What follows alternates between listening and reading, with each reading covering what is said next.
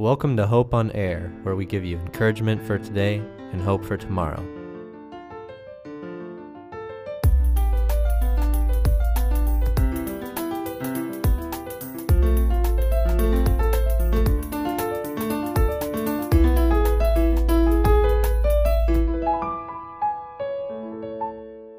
Welcome back to Hope on Air here. We have myself, Ty Black, and Luke Strikesma on the show here today.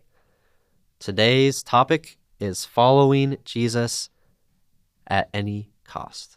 It's kind of our part two of our last episode, and we hope you enjoy it. So, with that being said, let's kick this thing off with a prayer and get started here. Dear Lord, thank you for all these listeners joining us. Thank you that they are here with a purpose um, that they are seeking hope because that's the first step, Lord. We're happy they're here. I know you are too. And just help us to have the right words and give them right wisdom and knowledge to go about their day with a more hopeful aspect of life. In Jesus' name we pray. Amen. Amen. Thank you, Ty. So today, like I said, is kind of a part two of what we just did last week. Uh, we are still in Luke chapter 14 just continuing our passage where we left off. We left off last week with talking about hating your own life. Otherwise, Jesus says, You cannot be my disciple. And now Jesus continues again, Luke 14, chap- chapter 14, verse 28 is where we are. I will read from here. But don't begin until you count the cost. He's talking about becoming his disciple here. But don't begin until you count the cost for who would begin construction of a building without first calculating the cost to see if there is enough money to finish it? Otherwise, you might com- might complete only the foundation before running out of money, and then everyone would laugh at you. They would say, "There's the person who started that building and couldn't afford to finish it."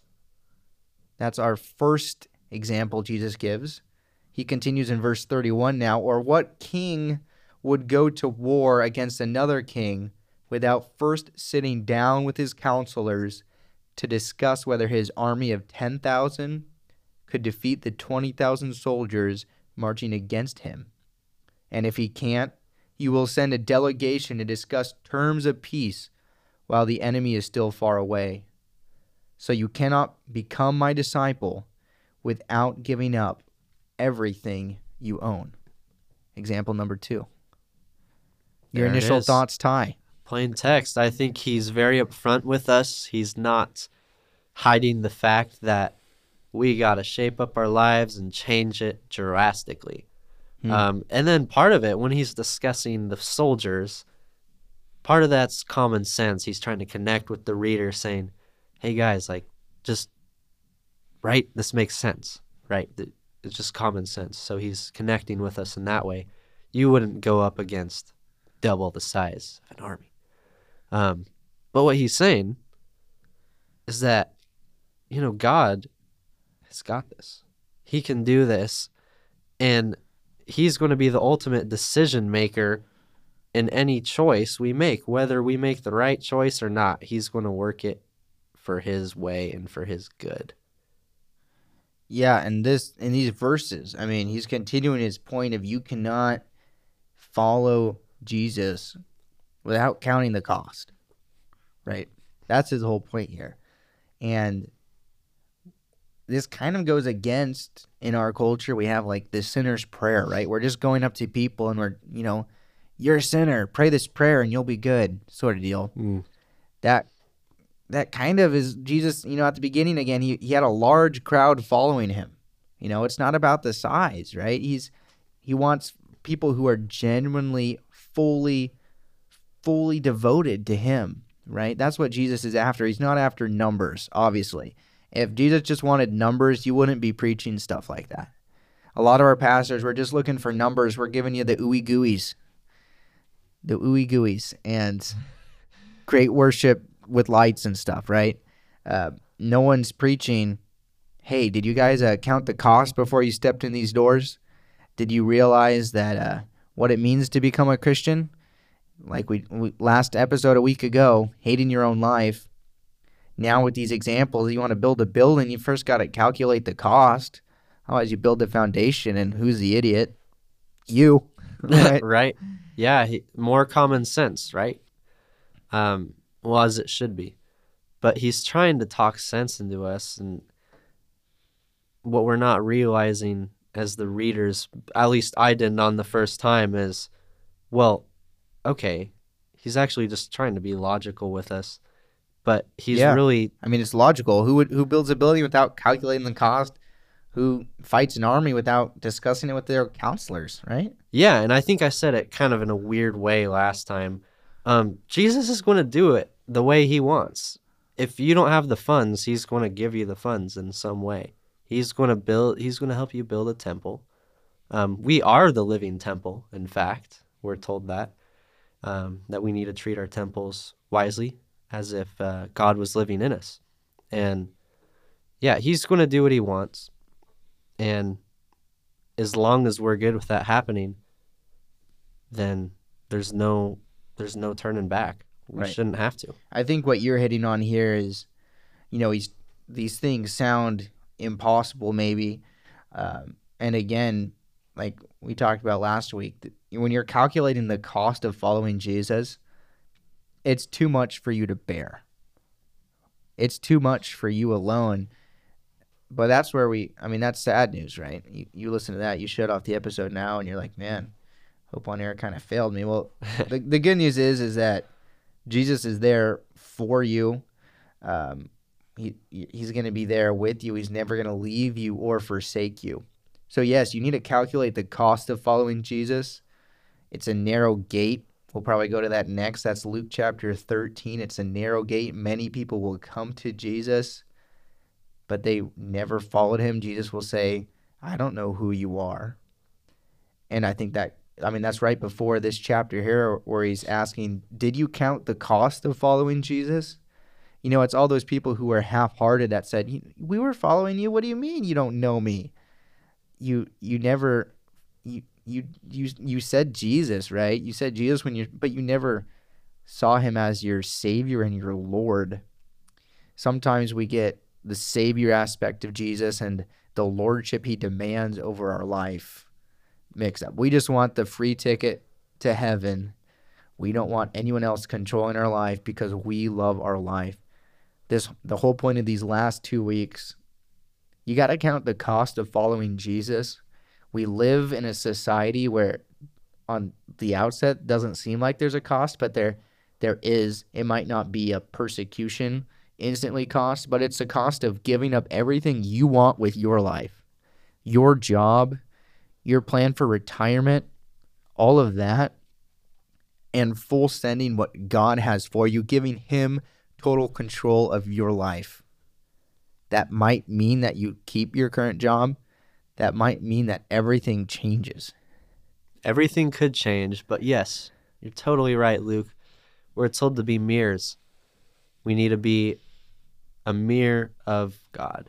After all, we're made in His image. We are His. You know, I we remember are that. His. We're called to Not my be- own. Yeah, image bearers of God. How precious is that? Right? What you know? It's what we were created for. Yeah, and when we face a trial, I love how James says it right in his opening. Consider it pure joy, my brothers and sisters, whenever you face trials of many kinds. Luke, how on earth do we do that? You had a terrible day, right? You had an awful day, let's just say. And God is telling you, be thankful. Rejoice in that. Rejoice in this day, for I've given it to you, and it's the day I made. Yeah. That's hard words to hear. And my goodness, sometimes when you have a bad day, you just want to be mad. You just want to be sad.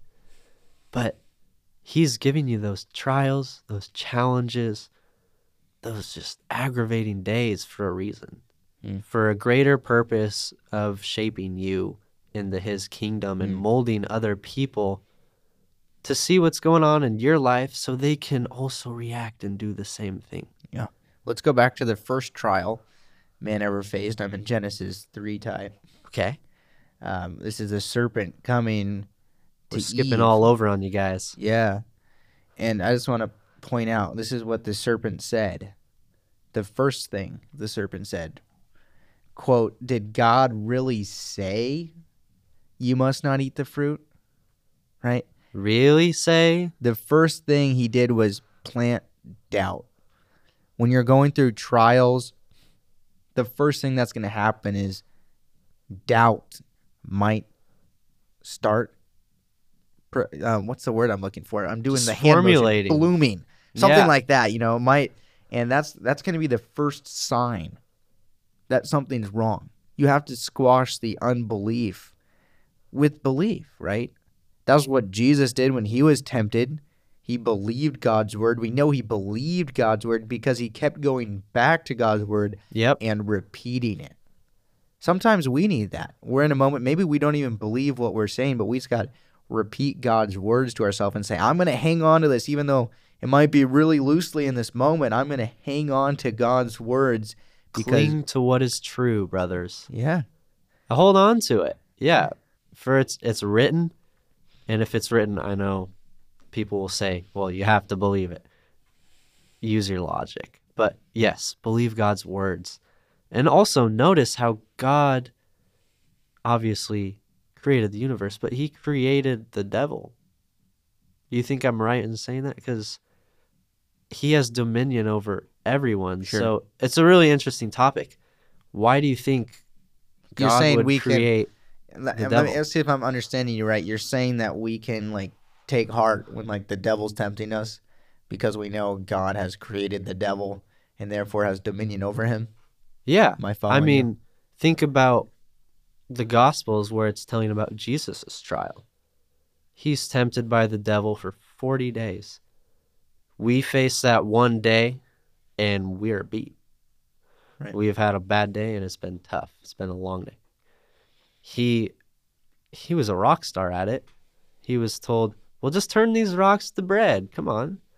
You can eat." And then every time Jesus came back with, "For it is written." because Jesus is God. He was there at the start and he knows what's written, he knows what's true.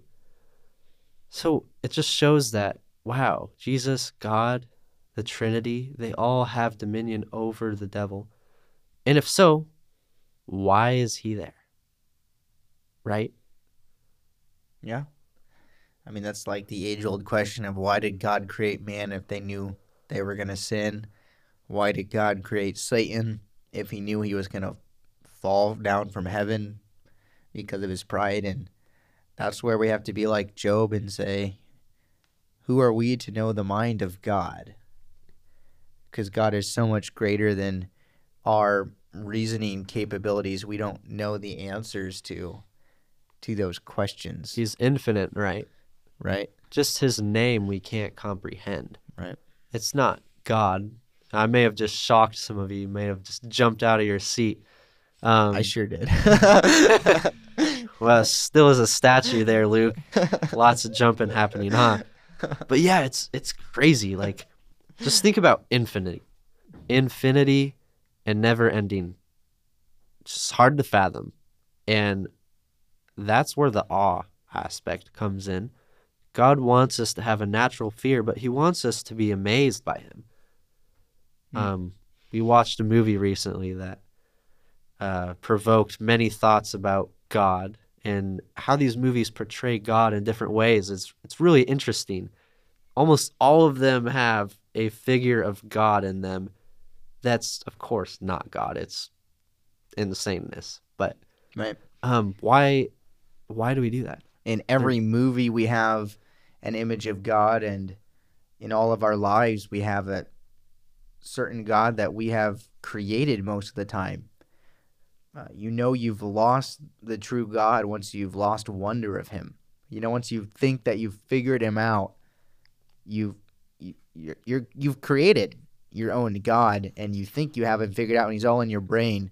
You, you cannot contain God. Nope, you can't. And, yeah. I mean, this was something I was talking to my grandpa about. Grandpa, I think I've lost my awe of God, and I was reading through Job. And Job, when God's talking to Job, who are you, Job? It was like, wow. That hit me like a ton of bricks. Yeah. because I had lost the the bigness of God and the smallness of me. I mean, that's the bigness of God, the smallness of me. We're living busy lives in America, most of us, one thing to the next. We feel pretty big. We got everything under control, and God becomes small. You got to check that balance every once in a while because God is the big one. We are the small one. God orchestrates our life. No matter how much you think you're in control, you God is the one who's orchestrating all of this. That's right. And I'm going to get on my soapbox here for a minute. I hope right. you don't mind. Here he is. Prepare yourself. Well, let's just think. Okay, America's not very old, right? It's a couple hundred years old. Not very impressive. We have countries way older. Okay. But when did America stop being a nation founded under God? When did that stop being a saying we said and a thing we believe as a nation, as a body of Christ? It's concerning. And so, I mean, a silly little podcast like this um, is great. We hope we can spread um, that good truth back around and that hope. But let me ask you guys more personally is that you in your life? Are you living as a person under God? Are you beneath God or are you equal with Him? Hmm. Or are you above Him? Yeah. It's one of those three areas. Right. And it's always a battle because our flesh tells us that we need to be the number one. But that becomes self destructive. All sin is self destructive. We were created by God for God. When we live like we were created for ourselves, we just become self destruction machines, right? Um, people can live successful lives when they're focused on others. We were also created to love others, but they cannot have the most successful life. God has to be the number one, others the number two, right? That's the successful life. That's the two commandments. Um, getting us back on, you know, this episode's about the cost of following Jesus. This is now a chapter back in Luke. We're in Luke chapter 13 you've heard of this definitely. If you've not heard of the other, you've heard this.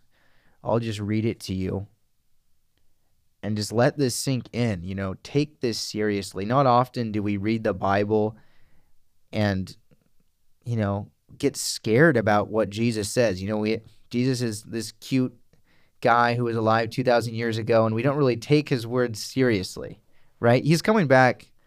I, you know this. He's coming back in Revelation to kind of destroy everyone he's not necessarily this nice guy, right? He is love, so but he's not our version of just loves everybody, right? Um, Yeah, there's judgment, of course. there's judgment, and that's because it's necessary. right? Because he's righteous, he's holy, and we are not, And he can't have uncleanliness in his kingdom. right? That's why you got to be saved, ladies and gentlemen. Mm. That's the answer right there. Before you continue, I have just Okay. ties in perfectly. Uh, I'm sure you've heard these couple verses. It's in John 14, verse 6 and 7. He's talking to his disciples. Jesus answered, I am the way and the truth and the life. Okay, he is the way. He doesn't say a way, I'm a highway, or whatever. He, Right. he says, I'm the way. No one Mm. comes to me That's where you allow yourself to be scared by that. You know, Yep. No one comes to the Father except through me. Okay. So he repeats himself. He's the way. Okay, we got that, Jesus. Now it says, if you really know me, you will know my Father as well.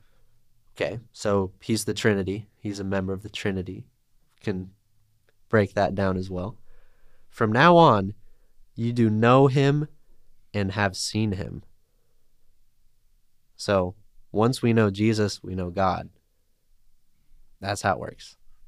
yeah, Yep. So you So good. continue on your your passage here. I just I had Yeah. to interject that because it's just beautiful. I mean, yeah, this is the same way. It's the narrow gate, Luke 13, verse 23. Someone asked him, Lord, will only a few be saved? Here's Jesus. He replied, Work hard to enter the narrow door to God's kingdom. For many will try to enter, but will fail. When the master of the house has locked the door, it will be too late. You will stand outside knocking and pleading, Lord, open the door for us. But he will reply, I don't know you or where you come from. Then you will say, But we ate and drank with you and taught, and you taught in our streets. And he will reply, I tell you, I don't know you or where you come from.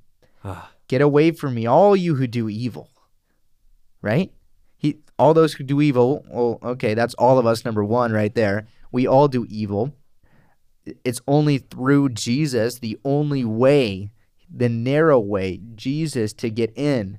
This connects to our passage. You can't just claim Jesus. You have to what's the cost of following Jesus? It's not those who have the label of Jesus on their chest that go through heaven. It's not that simple. We know that because of the passage we just read, read and this one. Work hard to enter the narrow door to God's kingdom. For many will enter, for many will try to enter, but will fail. that's concerning, right? We don't we don't like to That's hear an about failure. understatement. That's an understatement. That's concerning. yes, that is very concerning. 100%. Yeah. so. Failure is not a thing we like in our DNA. right? And at that point, it's too late. I mean, that's the scariest part. You know, you're dead.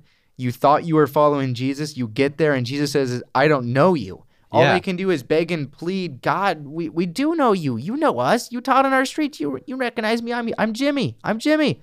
And he will reply, I don't know you. Get away from me. It's too late. In this life, you guys are alive. You're listening to this. Let me encourage you. It's not too late now. Count the cost. Don't just, you can't just not a name and claim it. You got to count the cost, but it's worth the cost. The good most certainly outweighs the bad. So Yeah. uh, we encourage you to pray about it. Just see how Jesus moves through your life and through the lives of others. Look around you, ask questions, see who can be a testament to you. Um, Find a strong Christian that you know. absolutely. 100%. Don't be afraid to ask questions. Mm. Uh, this hope isn't for a select few, it's for everyone. And we don't want to fail. That should scare you. Should scare you enough to to want to win in victory with Jesus. Right. Well, thank you guys so much for joining. Uh, it's been a great journey with you so far in these first. Wow, we're at eight episodes, Luke. Wow. Killing it already. It's great. Well, we'll keep on chugging along and hope to see you next time.